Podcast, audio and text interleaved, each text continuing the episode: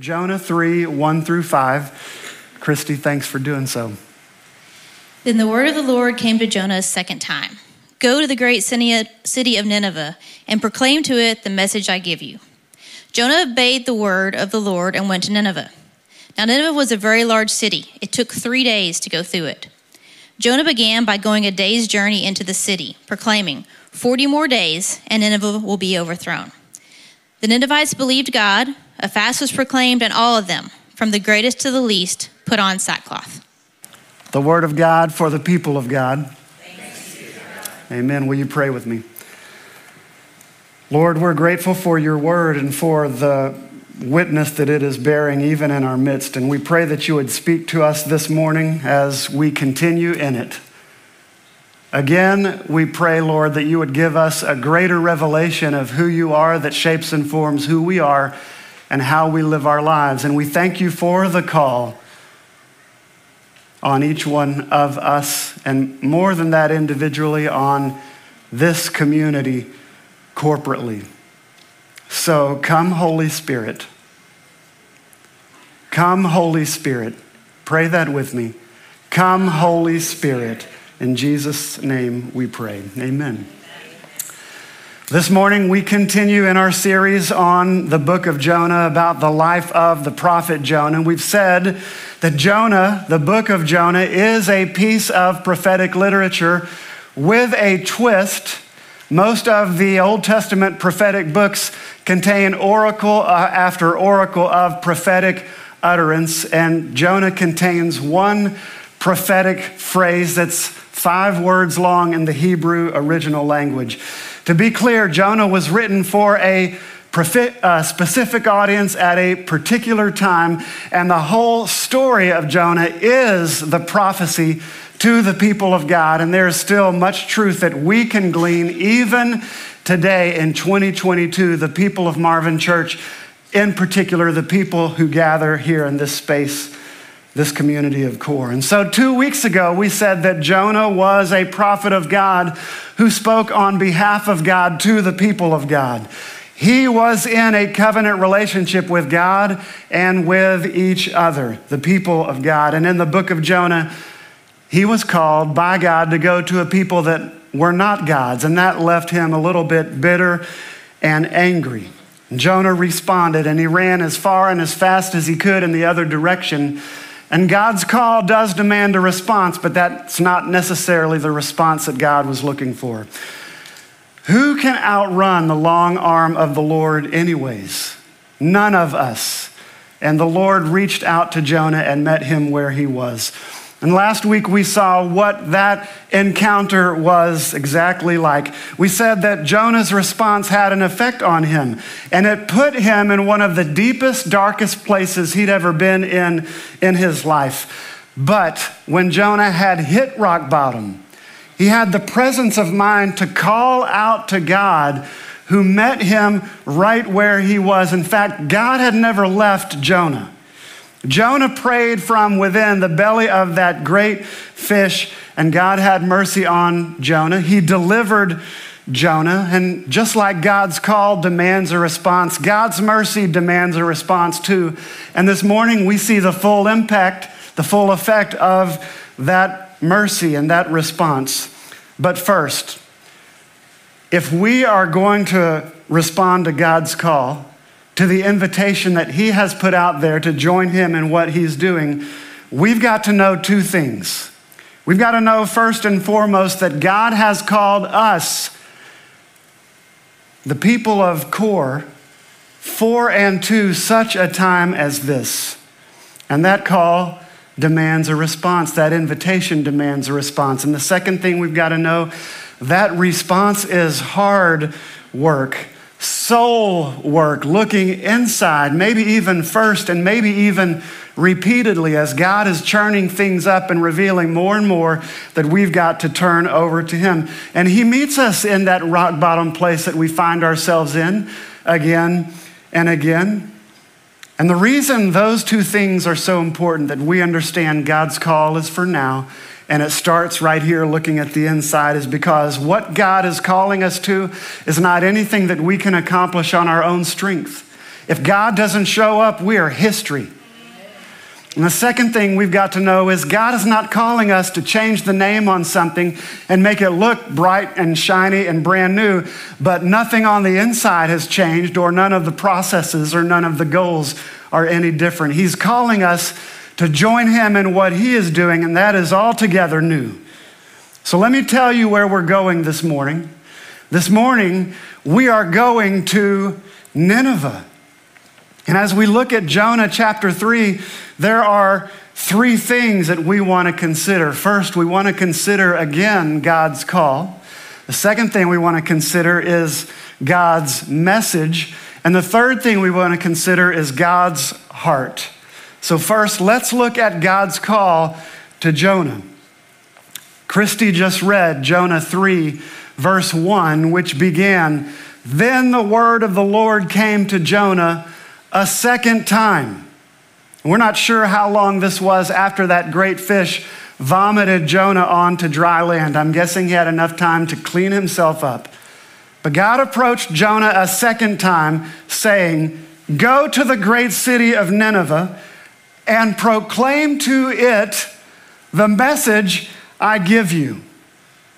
That word go means arise, it means get up.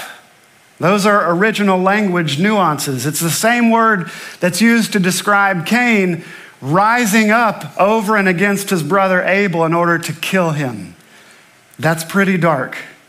But it's also the same word in Genesis used when God called Noah and called Abraham to go.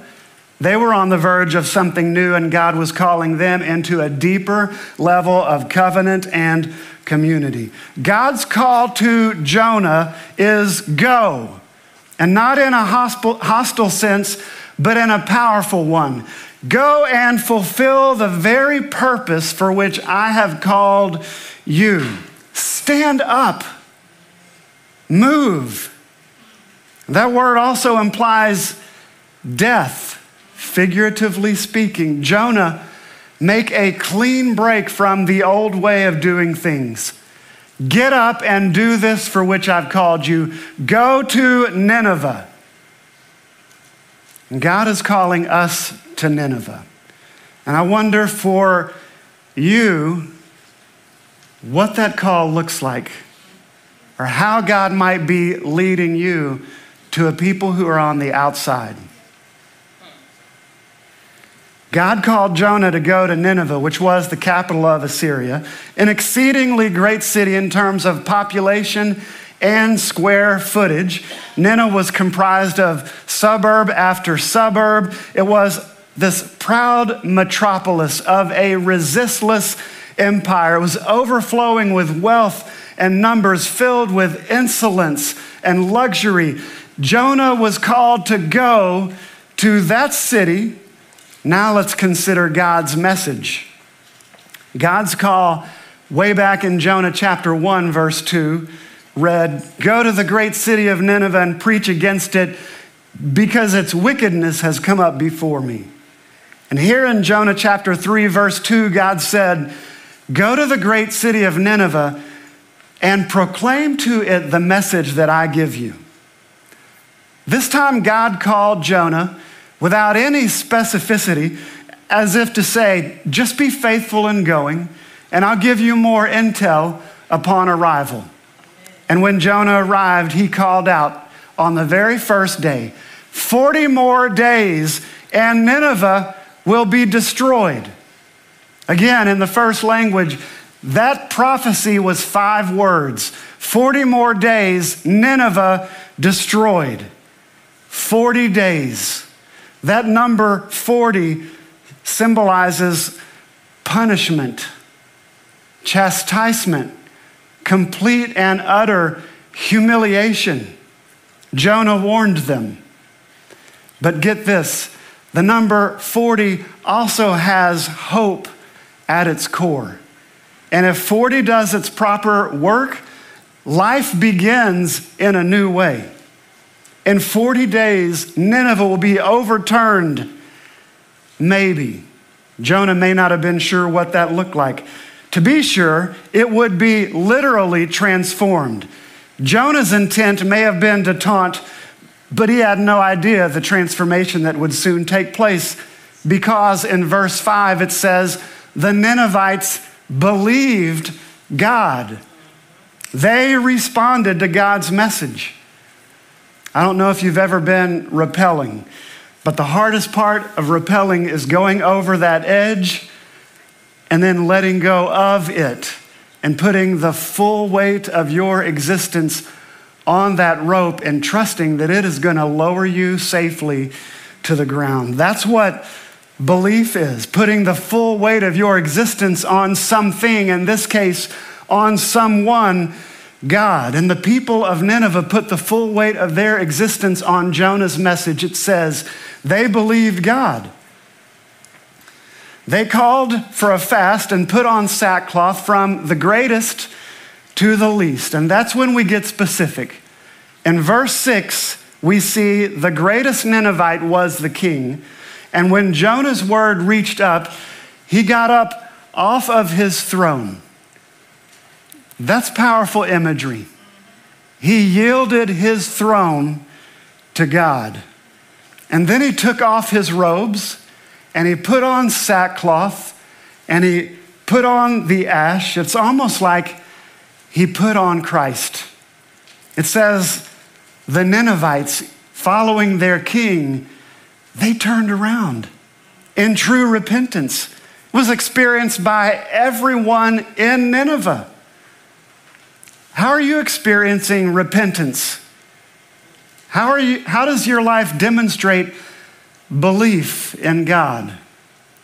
We don't have to go zero to 60 like that, but God is always revealing Himself, truth, calling us to go deeper, calling us to yield more and more. So we've seen the effect of God's call.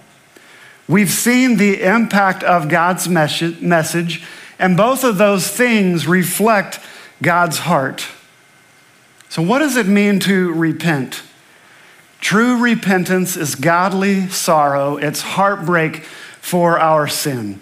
It is an act of turning around and going with God. And for the Ninevites, their change of heart was characterized by the sackcloth and the ash, by a citywide fast that was called, where they consumed neither food nor water for 40 days, and they called out mightily to God.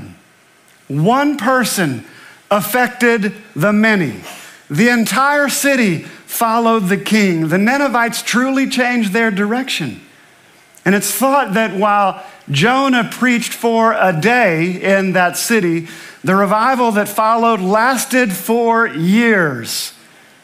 The people of Nineveh were moved to turn from both their malignant, cancerous character and the injustices that they had done with their own hands on their neighboring and warring countries. They turned with hope that God would turn, that He would relent, that His fierce anger would let up, it seems they weren't even completely sure that God would have a change of heart. Because as far as we know, there was no optimism in Jonah's message. He preached judgment without mercy. There was no grace in Jonah's preaching. But the Ninevites hoped to avoid extinction. And all we have is they believed God. And the history books show that revival happened. They experienced the full weight of God's heart for them reconciliation to God, restoration to one another. Revival broke out. And when God saw what the Ninevites did, how they'd put a stop to their evil ways, he had a change of heart. His plan turned 180 degrees. God relented. It's safe to say that God repented.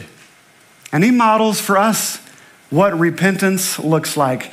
God did not bring the evil upon them that he said he would, the disaster that surely was a part of Jonah's prophecy. How can it be that God would change his mind?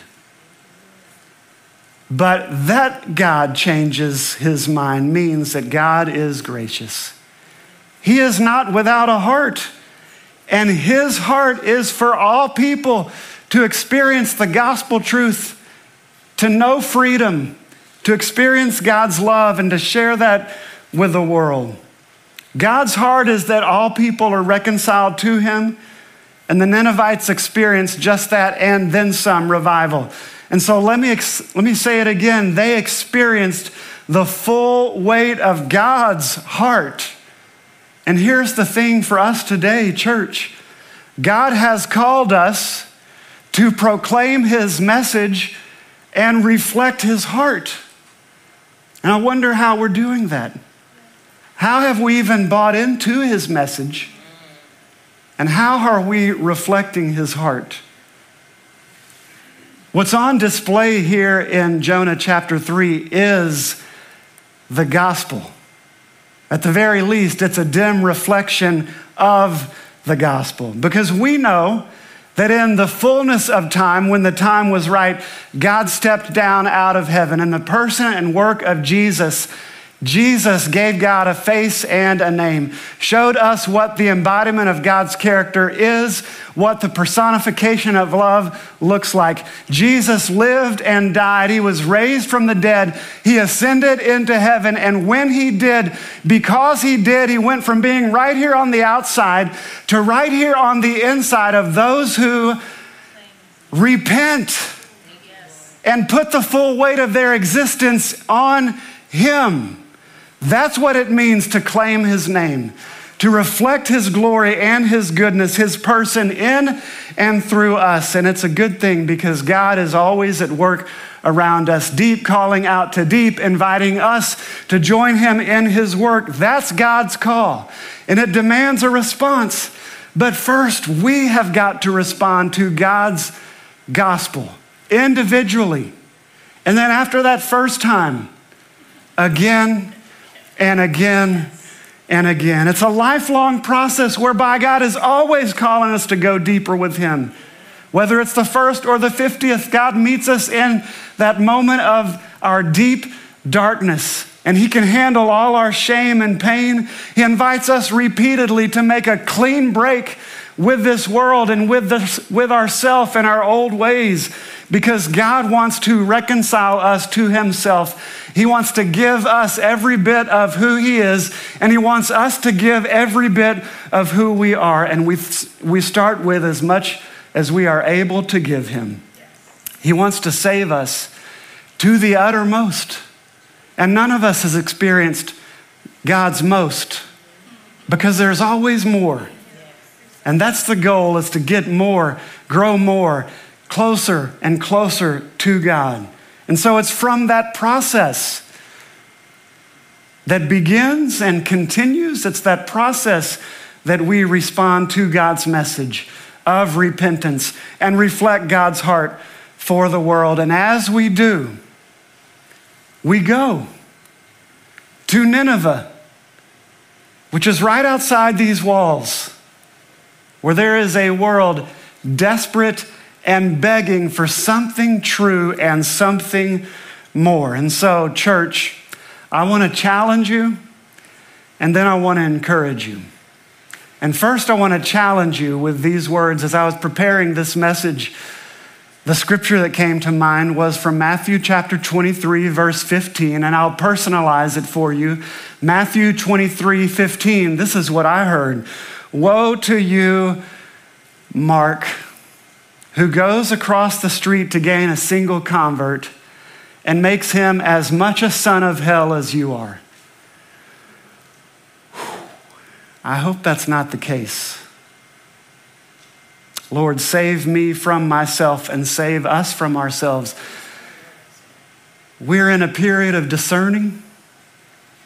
We should always be discerning truth.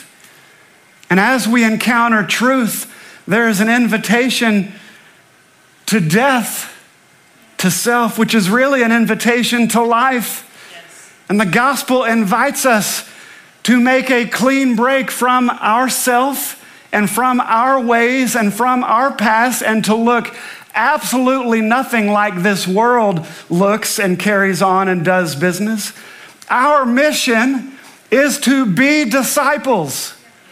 that make disciples, that make disciples. That's the proof and litmus of discipleship. Someone who is making disciples, and that's our mission. It is not to make neat Christians. And it's not to make people happy. It's not to grow our membership or our budget or our worship attendance, although those things might happen if we are pursuing truth and committed to health and life, whose name is Jesus. Truth has a name, truth is a person. And Jesus has invited us to respond to truth. And so God is calling us to respond and to proclaim his message and to reflect his heart, which is revival. Now, I want to encourage you. If you find yourself running from God, I want you to know you cannot outrun the long arm of the Lord, the strong arm of the Lord. And so, if you're angry with him over his call, know that God is chasing hard after you.